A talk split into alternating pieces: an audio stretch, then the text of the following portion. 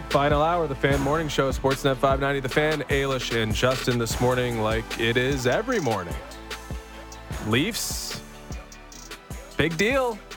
Big deal yesterday. Jake McCabe and Dubas Sam this week. Lafferty from the Chicago Blackhawks for really nothing of that much consequence. Mm-hmm. A first round pick in there, second round pick in there, of course. The cupboards are a little bare, but the team is loaded as we speak. Uh, and there's not much room for improvement, but there's time for improvement if Kyle Dubas so chooses. To talk about that and more, we've got former NHL executive and hockey analyst Pierre McGuire on the line. Good morning, Pierre. Hey, it's Justin. Good to visit with you, gentlemen. Good morning. Uh, good morning. Um, so, the completed Leafs pitcher here, evaluating Kyle Dubas. How do you see it? Well, he's been super proactive, and that's really a positive part of his work so far. I mean, when you look at the Ryan O'Reilly Noel Acciari trade, that was really critical. Uh, it gives them offensive depth. It gives them uh, playoff type player in Noel Acciari. It gives them guys that have won before. Acciari won a national championship at Providence College. O'Reilly's won a Stanley Cup. Um, and when you look at what he did with McCabe and Lafferty, Lafferty's got speed, physical ability, tremendous forechecker. McCabe has won a World Junior in 2013 as a captain for Team USA, even though he hasn't played a playoff game, and Lafferty's only played one. Those guys bring enthusiasm into your uh, locker room, and they bring uh, a kind of focus that you have to have going into the playoffs.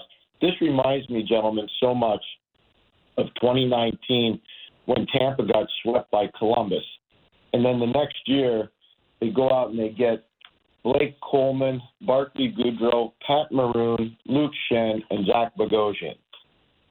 Toronto basically has gone out and followed the same footprint, if you really look at it. They knew they needed more character, heart, and desire in Tampa, and they went out and did it. And I think Toronto feels the same way. And now they're probably going to have to face off against that Tampa team in the first round. Yeah, full measures approach clearly from Kyle Dubas here. Uh, with Jake McCabe specifically, uh, where do you think he belongs within within this lineup? Should he be the guy that plays with Morgan Rielly? Well, here, here's the thing. TJ Brodie's been an outstanding partner for Morgan Rielly for a long time. And to me, the biggest thing with Jake, and I've known Jake's game a long time, going back to before he went to the University of Wisconsin when he played in the U.S. National Team Development Program. Uh, I told you before he was captain of uh, the World Junior Team in 2013. He's got a tremendous pedigree. My concern with Jake is he had an MCL and an ACL two years ago that blew out in Buffalo, and he only played 13 games. And last off season, he had major surgery on his back. That's why he's only played 55 games. Um, you know, so when you look at it, uh, my my biggest concern is just him holding up over the playoff duration. That being said, he has got character and guts and courage. Um, so I don't know who he should play with, but I can tell you my only concern with his acquisition is just the potential for injury for him, just because he's had some pretty significant injuries over the last couple of years. With the addition of McCabe, um, looks like there's an extra D back there. Um, I mean, Sandin has been someone that we've circled quite a lot in terms of conversations of where is he going to fit with this Maple Leafs roster. But is this maybe opening the door to a potential team that could see Rasmus Sandin as a fit for them and maybe a trade chip over the next couple days for the Maple Leafs? I think there's a lot of merit to that point. And one of the things about it is at this time of the year, when you're an executive in the uh, managerial suite, you're looking at organizational strengths and weaknesses. You're looking at the price points for different players around the league, uh, what it will cost you to get those players, what's the value of the player that you might be trading, how much you want to mess with the integrity of your roster. So those are all questions that you're asking the people that are surrounding you. The very best executives in the National Hockey League, they don't do it by themselves. They've got really trusted partners that they work with on an everyday basis in their office. And they're re- the best teams are really forthright. Yeah, we're really strong here. No, we're not nearly as strong. It's the teams that are defensive about their roster and say, "Oh yeah, yeah, this guy's great. This guy's great. This guy, they're all great. How come we never win?" Those are the teams that are doomed to fail. I think Toronto's really looked at this and said, "You know what? We we're not good enough the way we have been. We need to change." And I don't think uh, Kyle Dubas will be afraid to make another deal. I think he's done a fantastically proactive general manager's job with the Leafs so far this year. Yeah, we agree. It's been a, a bit of a smash over the last two weeks, at least. Um, in terms of looking at previous iterations of the bottom six, in, specifically with this Maple Leafs team, and how they might have fallen short over the last couple playoff performances, how does this one with Lafferty and Acciari, specifically as additions uh, compare to what you've seen in the past? And is that enough for the Maple Leafs to make the the the additional rounds that are probably needed in this fan base? Well, I think the biggest thing with what Kyle's done is, is there's a smash mouth component to Noel Acciari. He can play wing, he can play center, and he's extremely physical. Um, and he's a guy that's not afraid to voice an opinion. He was, like I said, he was a captain of a national championship team at Providence, and, and he was really an important player. He learned a lot when he played in Boston, especially from uh, Patrice Bergeron um, and, and uh, Brad Marchand. So I think that's important. But when you look at Sam Lafferty, he's going to bring unbelievable enthusiasm. He's a kid that played prep school at Deerfield. I saw him play there. I saw him play at Brown University for four years. He's played one NHL playoff game. He's going to be so pumped. I think all the guys that have been traded out of Chicago, they, they know they're in a major rebuild there. They get uh, reprieve from the governor. They get a chance to play playoff hockey with an original six team in an unbelievable hockey market in Toronto. So they're going to bring enthusiasm. I think David Kampf's going to do a real good job in the playoffs. Um, it'll be interesting to see how Calle Jarnkrok does uh, as a playoff player, as a bottom six. I don't know if they're going to keep Pierre Engvall, if they're going to trade Pierre Engvall. I have no idea. But the way the Leafs are set up now, and, and I like Kerfoot a lot if he drops down in the in the roster situation. So when you look at it, I think their bottom six is more than competitive, and I think the additions of Acciari and Lafferty in particular really help them in terms of that depth that you have to have. We're chatting with Pierre McGuire, our insider brought to you by Don Valley North Lexus, where you can expect excellence online and in the showroom. Visit DonValleyNorthLexus.com. Ryan O'Reilly is the biggest, flashiest big name acquisition uh, that uh, Kyle Dubas brought in this season. Uh, but there's still questions over where that player should play. Do you think he should be centering the second line and playing with John Tavares and another skilled winger, or should he be anchoring a third line and making sure that uh, the centers run deep for Toronto with Matthews, Tavares, and O'Reilly playing up the middle? Justin, I'm going to date myself here, but I remember coaching in Pittsburgh back in the early 1990s. We had a pretty good player by the name of Mario Lemieux, and playing center or playing wing was just a starting point for him he would start a lot of power plays on the wing just because we had such an amazing asset in Ronnie Francis who could win faceoffs. So that was one example of a player who was a star playing on the wing rather than center. I know it was on the power play, but it was different. But in some of the matchups that we had, we didn't want Mario playing down low in defensive coverage and tiring himself out. So we would take Bob Errey and put Bob Errey in the center ice position, the down low coverage position, and move Mario Lemieux up to the left wing, even though it was a right hand shot. So I think in, with player, great players in particular, like Tavares and O'Reilly, whether they play wing or center, the critical point for the coaching staff to sell them on is it's just a starting point because we don't play lineal hockey anymore. Everybody exchanges positions all over the ice. The only time it really is critical is for down low coverage, and I think both of them are suited for down low coverage in Johnny and Ryan. But I would say O'Reilly probably gets a little bit of an edge playing down low compared to where John has to play down low just I guess you know the presence the most important thing here and how it how it all lines up, how it works. The first line versus Tampa, maybe beyond. Uh, but I don't know if you know Kyle Dubas talked about how uh, he wasn't sure he wanted to make, uh, move a first round pick for a rental. Uh, and now these moves here with Jake McCabe having money retained and Sam Lafferty being an inexpect- inexpensive option as well. Do you think the Leafs will try to do everything they can to keep him this summer, even if it means you know having to make other sacrifices? I don't know the answer to that, and I wouldn't want to put myself in those shoes right now. I think the focus should be what's coming up over the next, you know, two and a half to three months if you can keep playing that long. Um, it's really important for Toronto to get out of the first round. I think everybody knows that. And so I think as an organization, that is probably their focus. There are probably people below Kyle Dubas that are evaluating the cap and evaluating the roster and looking at, like I talked about before, the organizational strengths and weaknesses. But the fact of the matter is, all focus needs to be on how can we win with the present day team. And anything else besides that, I think, would be an error by the coaching staff or the management team. Looking at how the last two weeks has have gone, and the fact that Kyle Dubas doesn't have a contract extension past this, and he's pushed all the chips in the center, I think we're all pondering the idea of okay, they need to win one round, but is that enough? Is one round enough to secure that this was a, a victory in a sense, getting over the hump, um, or is it is it bigger bigger picture in terms of how Leafs Nation will evaluate this as a success and how I guess management and the organization will view the future of Kyle Dubas as well? Yeah, I don't think the fan base of the Toronto Maple Leafs can be happy with just one win if they were to win in the first round. English, I think they're going to want more than one win. Um, in terms of how ownership sees it, that's a whole different story. I, the one thing I'd say, I used the term before, Ailish, proactive by Kyle Dubas. I think he's addressed organizational strength and weakness, and part of that was adding speed to the depth positions. They've done that. Part of that was adding physicality. I think they've done that. Part of it was adding depth on defense. I think they've done that in the off season. They tried to add depth in goal, which I think has been really positive for them. Uh, you've seen the development also of, of Joseph Woll, which is really important going forward for the Leafs in goal. So there's been a lot of positives that have happened this year for this team. And, you know, you look at the star power that's been accumulated over time, it's been pretty impressive by the Leafs. So I don't know how that translates for ownership and their decision making on management, but I would say one thing the uh, the management team in Toronto has been amazing. To be successful this season and very proactive. Now it just has to translate to playoff success. Okay, let's roll through the Leafs' potential opponents in the postseason, uh, and we'll start with Tampa Bay, who they've been eyeing for what the last four months in terms of a postseason opponent. Thank you, playoff format. Uh, Tanner Jeannot is a big deal. Uh, it might not be the biggest name out there, but the return was massive uh, for the Nashville Predators with Tanner Jeannot. Why do you think the Lightning? uh, picked and selected and went after with reckless abandon this player specifically and what he brings to the to the Lightning who are trying to get back to a fourth consecutive Stanley Cup final. Because they lost Blake Coleman in unrestricted free agency to Calgary. They, they lost Barclay Goodrow to the New York Rangers.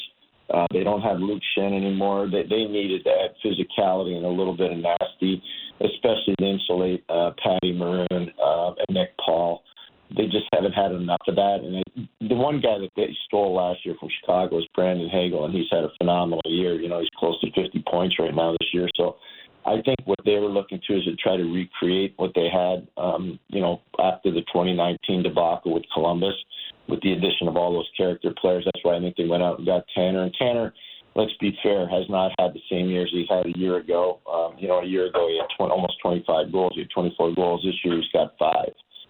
So it's been a bit of a different type of year. But the one thing he always has is physicality. So I think that makes a difference for them. And if you have a line with Ross Colton, Nick Paul, and Tanner Jeannot as your third line, that that's going to be a tough playoff line to play against for any team in the league, whether it's Toronto or anybody else. It's it's a really really good line, and that's basically how Tampa Bay's been able to get to three straight Stanley Cups. They've had unbelievable depth players not only did Tampa get tougher, but Boston, one of the best teams, arguably the best team in the NHL, got much tougher as well with Orlov and Hathaway. Um, I don't know how they continue to do it and get better and better, and they're getting goalie goals as well. They just seem to get all the shiny things in Boston. How do you rate what they've been able to do as well? Because it's going to be tough to make it through one, now two of the biggest uh, battles for the Maple Leafs.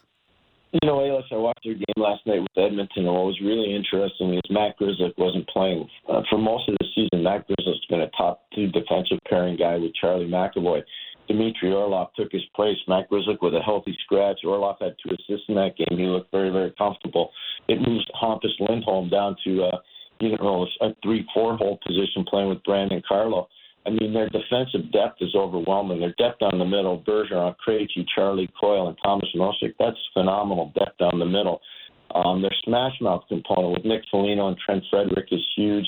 Uh, Pavel Zach has been an unbelievable reclamation project from the New Jersey Devils. He's been great playing with David Krejci and David Pastrnak.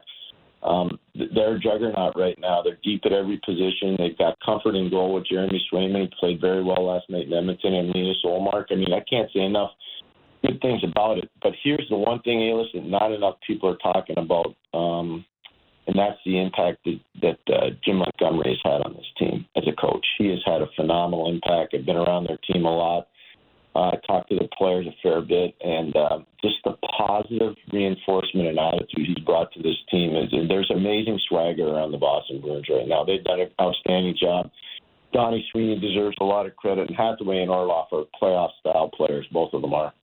Yep, it seems like everyone's getting better in the Eastern Conference. Of course, uh, New Jersey's made its move, getting Timo Meier. It looks like Carolina's still on the clock, but the Rangers might get Tarasenko and Kane. And of course, we just ran down the Bruins, Lightning, and the Leafs and what they've done. So now, where does your attention go, Pierre? Uh, it, clearly, there are other moves to be made. There are a lot of defensemen available. But when you think about who's got to do something over the next couple days here, where does your mind go?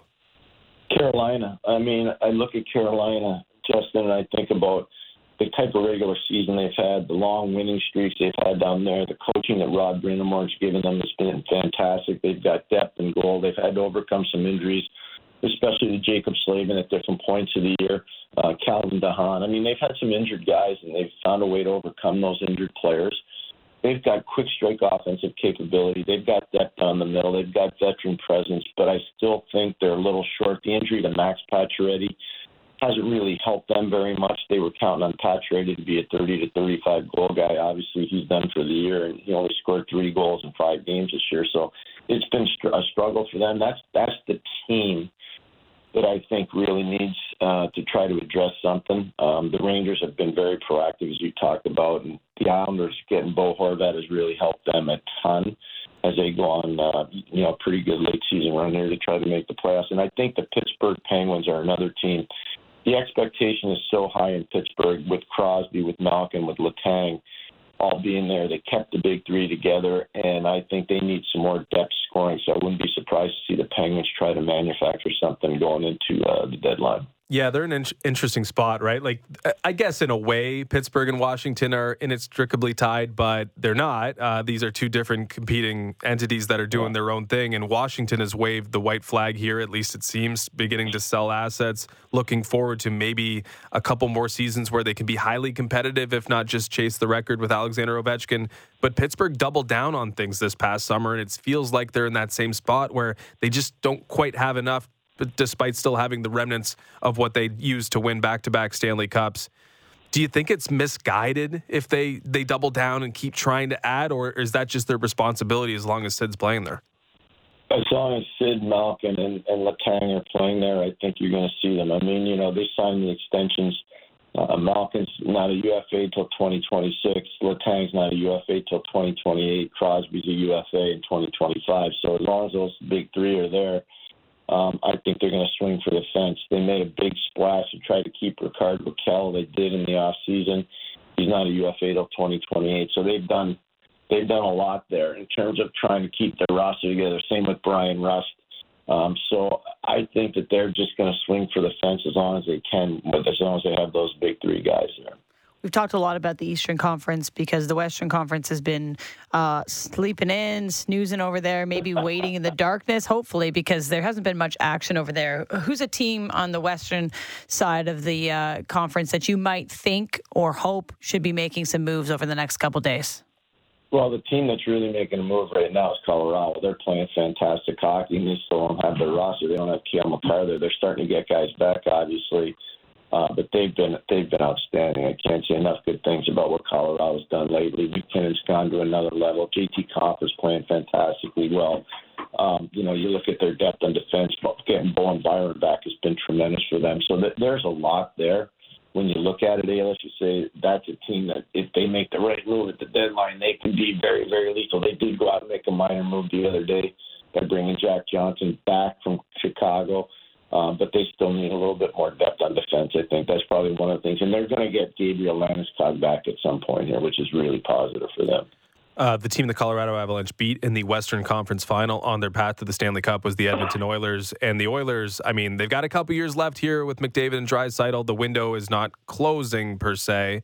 Uh, but it feels like anything that they be holding on to in terms of futures assets, it's not going to help you when McDavid and Draisaitl are guaranteed to be around does Kenny Holland have to get aggressive here and improve this team? Because, yeah, they played pretty well last night against Boston, but Boston got the victory. McDavid scored twice, and no one else could contribute for the Oilers beyond that. Is it imperative that the Oilers do something to help this group right now?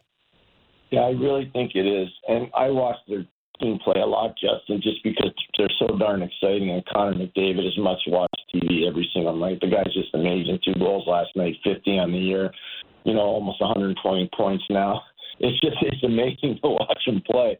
So I, I get turned on by that. Um, but I don't think they're good enough on defense. I'm not sure they're good enough in goal right now. Um, so I, I and I'm in no position to tell a Hall of Famer like Kenny Holland what to do or not do. But I t- think over all the years he's been building teams and scouting around the league, he knows.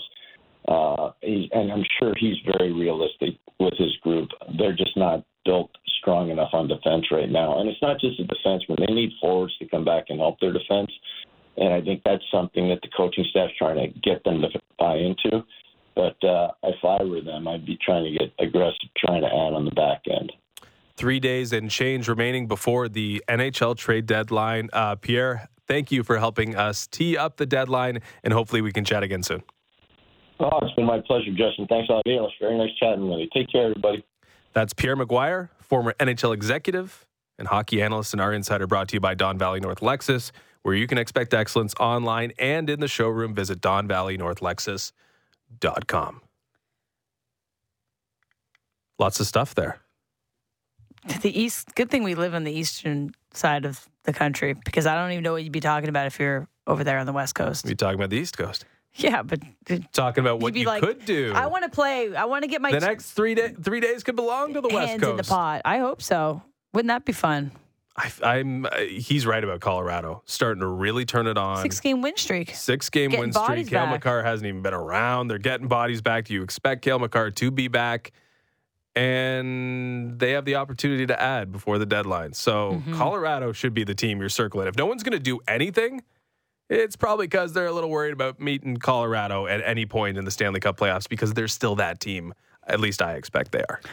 Avs are not in action tonight, but you got a full slate of NHL and NBA to set in your wake and rake picks from the Ma- uh, the Maple Leafs in action tomorrow against the Oilers, which will be a great game, and the Flames. But your Raptors are hosting the Chicago Bulls at 7:30 p.m. They're five point favorites, minus 200 on the money line as well. Um, you can send in your picks from whatever you want, maybe from tonight's Toronto game. That would be great.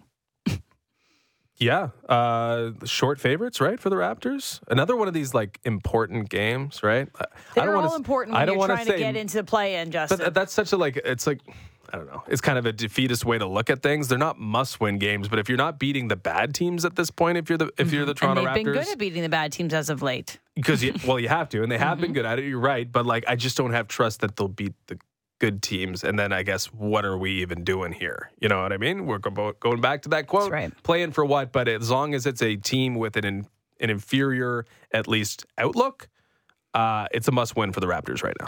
And it looks like we should have a healthier full lineup. I'm, I, I would expect Fred VanVleet to be back, not confirmed on that after having his third baby. So we'll see. And then he's got that Fred dad strength. So It's finally time to see it. Hopefully, Fred can give him a shot in the arm. Hopefully, OG looks a little bit more comfortable They than he a, has a tough, looked. tough night in their last outing. So time to regroup. Yeah, it's time for OG to get things sorted out. I mean, maybe this is a little bit of the sort of remnants of maybe some disappointment, maybe some confusion with the trade deadline, and still being a Toronto Raptor. Maybe it's you know it's it's the mm-hmm. injury that's affected things in the layoff, but they need OG to be really really good if they're going to make something of this season. I would expect, and then maybe we can revisit all that later.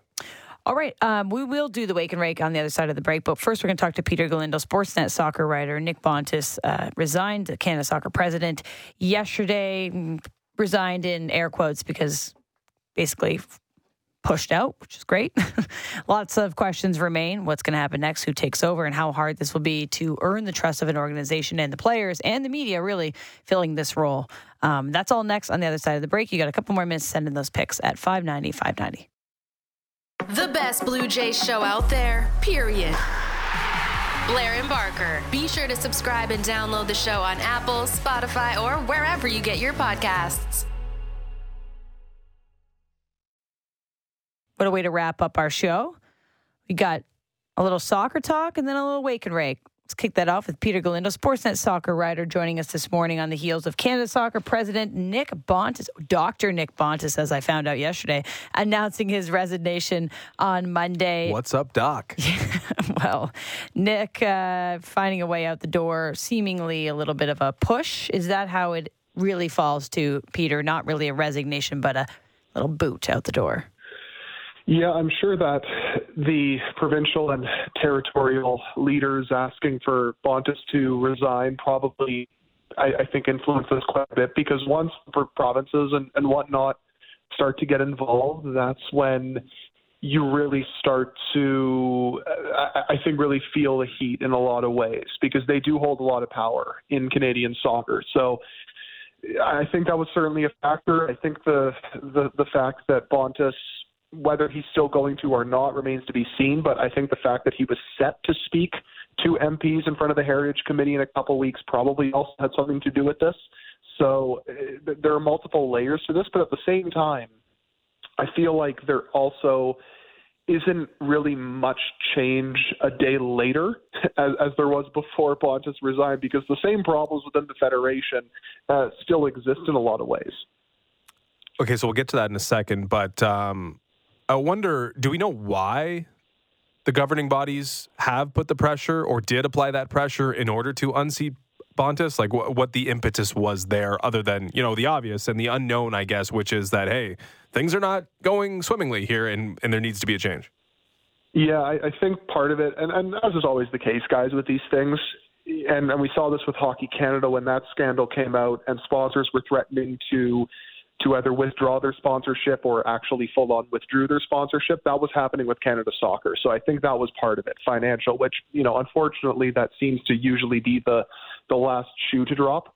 Um, so that was one of the the uh, let, us call them motivational tools behind this. Um, the other side of it too is that if the players don't trust leadership, um, and one of the main revenue drivers within Canada Soccer is player registrations, which is through the provinces. All the more reason why they might actually end up calling for for Bontis to step down. Uh, okay, so you mentioned that things aren't that not, not that much different from day to day, and I guess they can't. Things don't change overnight. I guess that all makes sense. So, what needs to happen for the change that we'd like to see, that the athletes want to see? What needs to happen for that to happen? I, I think the one key factor in all of this is just hiring a leader that I think the players can respect because that's the one thing that seems to be coming out now is that even though Bontis maybe wasn't running point all the time in these talks, it was usually Earl Cochrane, the, the, the general secretary, running point on those talks from the federation side. The players did not seemingly have a lot of respect for him. So I think that's first and foremost because at the end of the day, guys, you lose respect for somebody and you are in this sort of a, a labor dispute, it's probably not going to go well. So I think that's first and foremost. But when you look at the general problems within the Federation, they're still strapped for cash, regardless. The CSB deal still exists. And there are many other issues that have to be solved. So it's not going to be an easy job for whoever comes in and gets elected or just gets named, whoever it happens to be, um, because those are three major barriers that have to be overcome. And at the end of the day, both the men's and the women's national team budgets still got cut in half. And whether they can find some sort of revenue remains to be seen. So it, it's going to be a really uphill battle here. Bontis leaving maybe might solve one or two minor things, but but the major crux of everything is still there, regardless of, I believe, anyways, of who comes in. I still feel like us as an audience and uh, media, I don't really know what has happened in terms of what has Bontis done poorly himself. Where has he fallen short other than taking the brunt of this? Uh, obviously, forward facing, he's been the guy, but what specifically has he been at hand of making this issue persist and, and be created throughout Canada soccer? Uh, well, there are reports out there that Bontis, who was still a member of the board of directors at the time, was the one who signed off on the CSB deal behind other members of the board, behind their backs. Um, so that is one allegation that's out there. And if that's proven true, which maybe the Heritage Committee could have gotten into, then that makes it a little more messy and, and certainly puts a lot more blame on Bontis' shoulders because, in a lot of ways, um, we are here because of the CSB deal. Um, it would not be a thing if it wasn't for that deal being signed. Because uh, if you look at the revenues from the 2021 report, guys, commercial revenues were at more than $18 million in 2021. And let's say the $3 million that CSB pays to Canada Soccer every year comes out of that commercial revenue, that means that they're missing out on at least $15 million every year in commercial revenue, which would solve a lot of issues. Mm-hmm. So if it comes out that Bontis, or proven rather, that Bontis did sign off on this deal behind the board's back, then really it, it, probably justifies the the resignation. And, and look, p- perhaps maybe that's why he he did resign as well. Maybe he figured, all right, the MPs are going to maybe start poking around. I don't want that. I don't know. I'm I'm speculating here, but I, I'm sure trying to get out of Dodge was was possibly one of the motivating factors behind him stepping down as well. Yeah, it feels like someone. It's it feels like Bontis just did a poor job and dug himself a hole he couldn't get out out of and was you know out to sea without a raft. Like it just felt like he wasn't going to be able to try and get himself out of it but he was trying and doing whatever he could and maybe he's you know cutting corners and pissing people off and just not doing what is needed from the leadership core here. And for that reason the pressure finally being applied seems like the right thing but he will leave behind a mess uh, if deals were cut. Deals were cut and they they still exist now. So who is the right person to take over? Is there a right type of person to come in and clean up the mess? And, and is that priority one just kind of settling things before actually taking steps forward? Yeah, very clearly getting someone in there to get this deal over the line or help rather push this deal over the line I think is one of the clearly one of the top priorities here because once that labor dispute is settled for both the men and the women, um, then we no longer really have to deal with this problem because that's the the one issue that you see with both national teams compared to let's just compare their counterparts in the U.S. They have a CBA where they get a certain rate to play games, where they get a win bonus, a draw bonus, depending on the competition or the quality of the opponent both national teams don't have that yet. Well, the, the women did, but they're obviously seeking an improved deal because there was more money coming in from, um, you know, own the podium and, and them winning gold, and then the men going to the World Cup and whatnot. So they feel like they're entitled to more, and rightfully so, right? They're the ones who ultimately drive the revenue. They're the ones who go out and do the work. Um, but as for replacements, one name that immediately came to mind, and really the only name that's come to mind, really um, is is Dino Rossi. He's the president of League One Canada, the, the semi-professional league, um, really in Ontario mostly, but now they're they have uh, League One BC under their umbrella, and it's kind of seen as another pathway um, towards the professional game. A lot of the current men's national team players have actually gone through League One Ontario to get their start in their careers before going to college or while they were in college. Then they get drafted to MLS and then obviously have the big careers that they have now. So, considering he has a fairly tight relationship with probably some members of, of you know the Canadian soccer community, and the fact that I think with CSB, I believe that they have some involvement with League One Canada as well. Relationship wise, it would make sense. Um, and, and he does care about Canadian soccer as well. He has been responsible for a lot of the growth. So he would be one name that would come to mind for sure. We're speaking with Peter Galindo, Sportsnet soccer writer. So Nick Bontis resigns from the role as Canada soccer president, but he still holds a role, just was named to the CONCACAF Council VP for North America. So, first of all, what does that mean? And second of all, how much will he be working with the people that he just left the organization of? And is this like a conflict of interest moving forward? Well, you would have to say it might have to, um, and this isn't necessarily something that that is common because, or sorry, that that, that isn't common, I should say, because um, Mexico's former president, the, the the football federation president, he had a seat on the FIFA Council, and he ultimately decided to resign from his post as Mexico president, but he kept the the, the FIFA Council seat, and that's pretty common, to be fair. So whether or not Bontis feels the pressure and has to step back from from the CONCACAF role, I don't know. Um, but the fact that he was just named VP of the council a couple of days ago and then ends up resigning from Canada Soccer, that also looks a little peculiar to say the least. And one name that we, we seemingly forget in all of this, whether it's with CSB's formation or you know just the creation of of th- this whole mess is Victor Montagliani, the CONCACAF president, the former Canada soccer president, and both of these men are, of course, very, very close with each other. They worked together for years.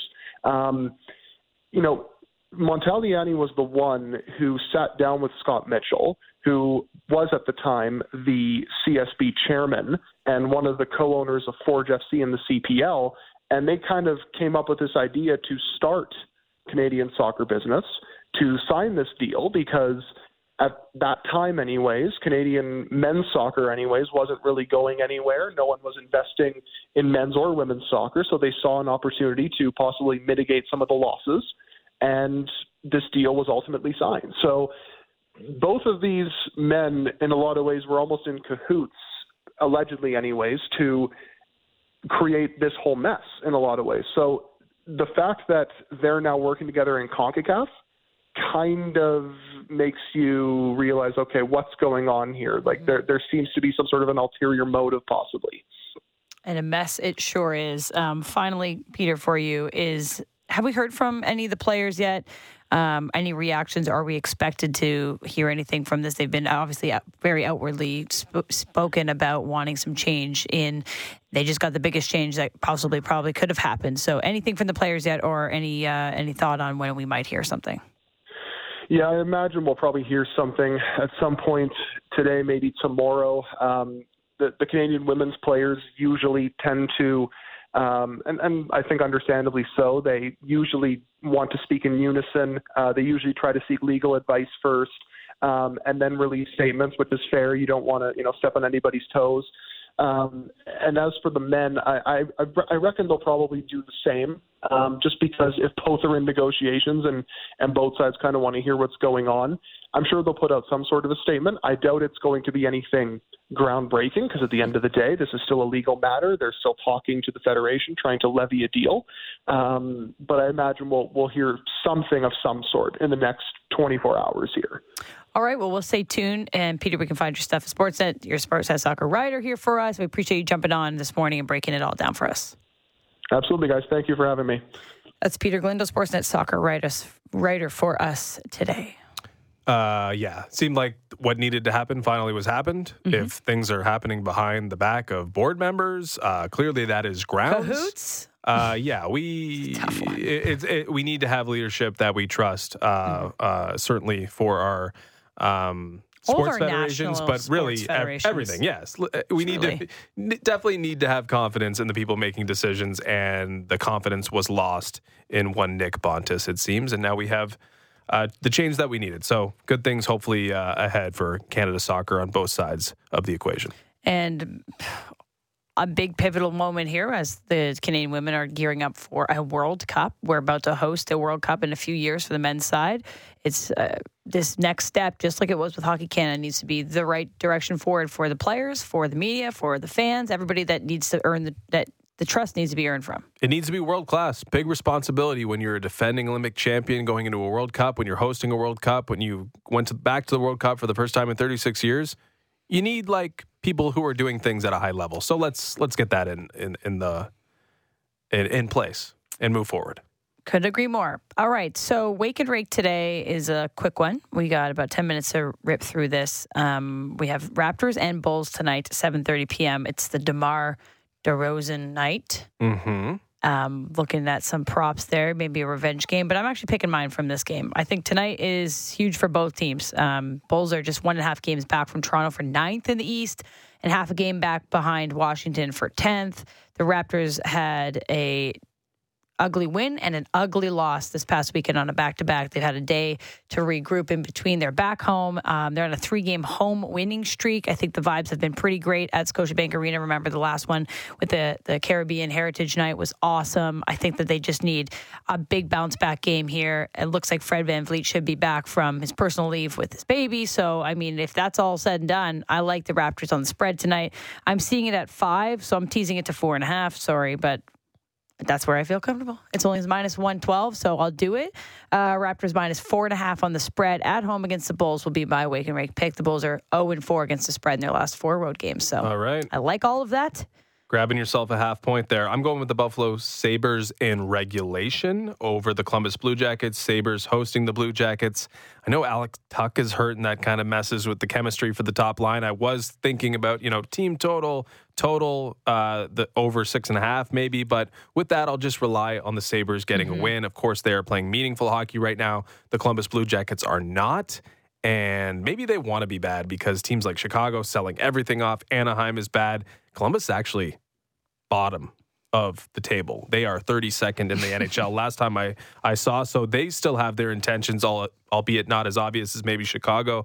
So uh, yeah, I'm taking one team that's inspired, wants to try and make the playoffs with one over one that's uh, not interested in doing anything with real ambition. So Sabres regulation minus I've got it at 130. minus 130. 130 over the Columbus Blue Jackets. All right, I like those two locked together. Um, it's going to be a big weekend for. I'm all over the Sabres now.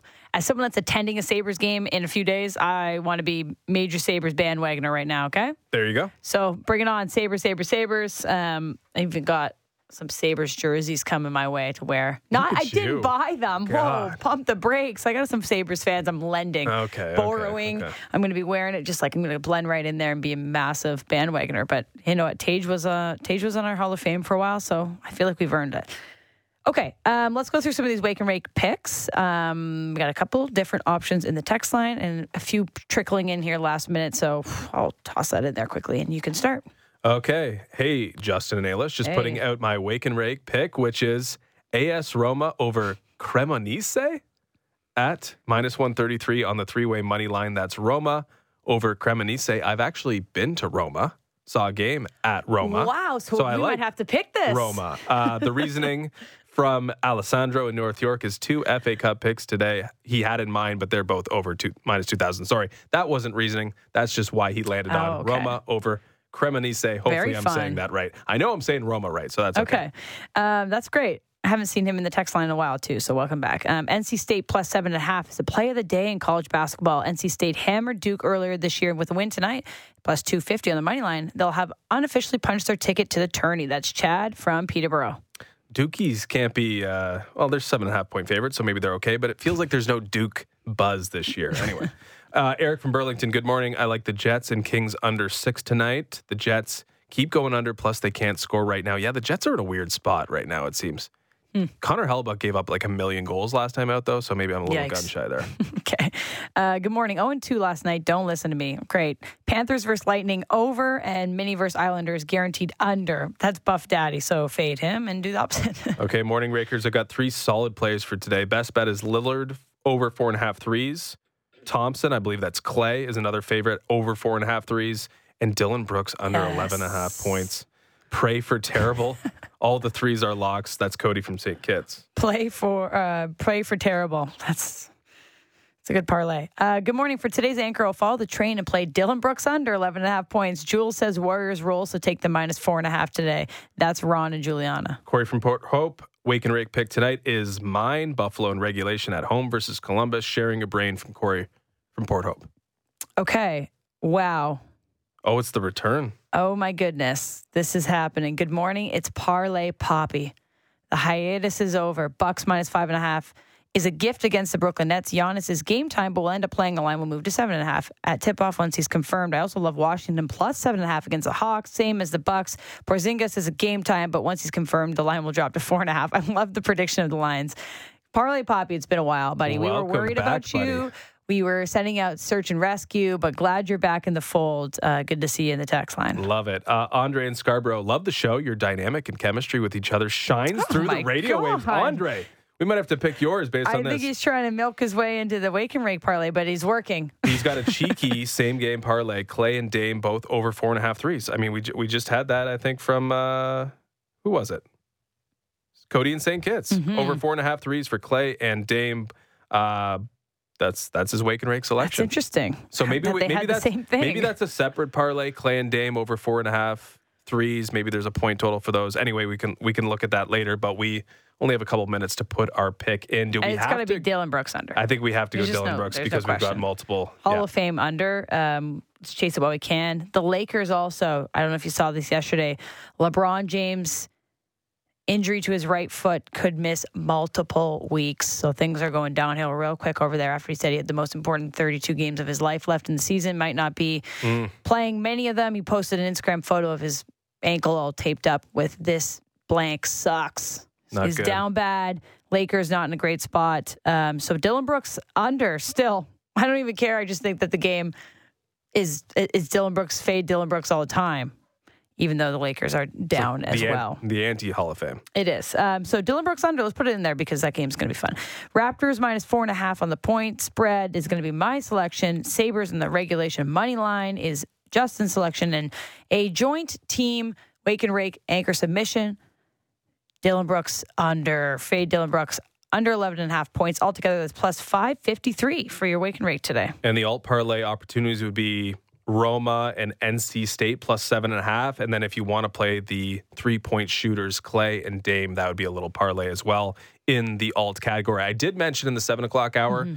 Colorado Avalanche to win the Central Division is at minus 120 right now. They officially have the best points percentage in the division right now, just two points back of the Dallas Stars. If you want to tie up some money for six weeks and it's close to even money, with the Colorado Avalanche, who I think are going to be the best team over the next six weeks of the season, maybe aside from Boston. I think that's a worthy play. If you can find Colorado to win the Central at minus 120, I think that's a good spot. Okay. Um, something we missed earlier in the show was Connor McDavid for the first time in his NHL career. Yes. 50 goal scorer. He had two goals yesterday, but Edmonton lost to Boston 3 2. His 50th goal in 61 games. Mm-hmm. The fastest player to reach that mark since Mario Lemieux in 1996. He joins Gretzky and Jari Kurri as the only Oilers in team history to score 50 goals in 61 games or fewer. Yeah, it seems like something changed with Connor McDavid this year. Just wanted to be more of a goal scorer, wanted to win a Rocket Richard, Hey, perhaps.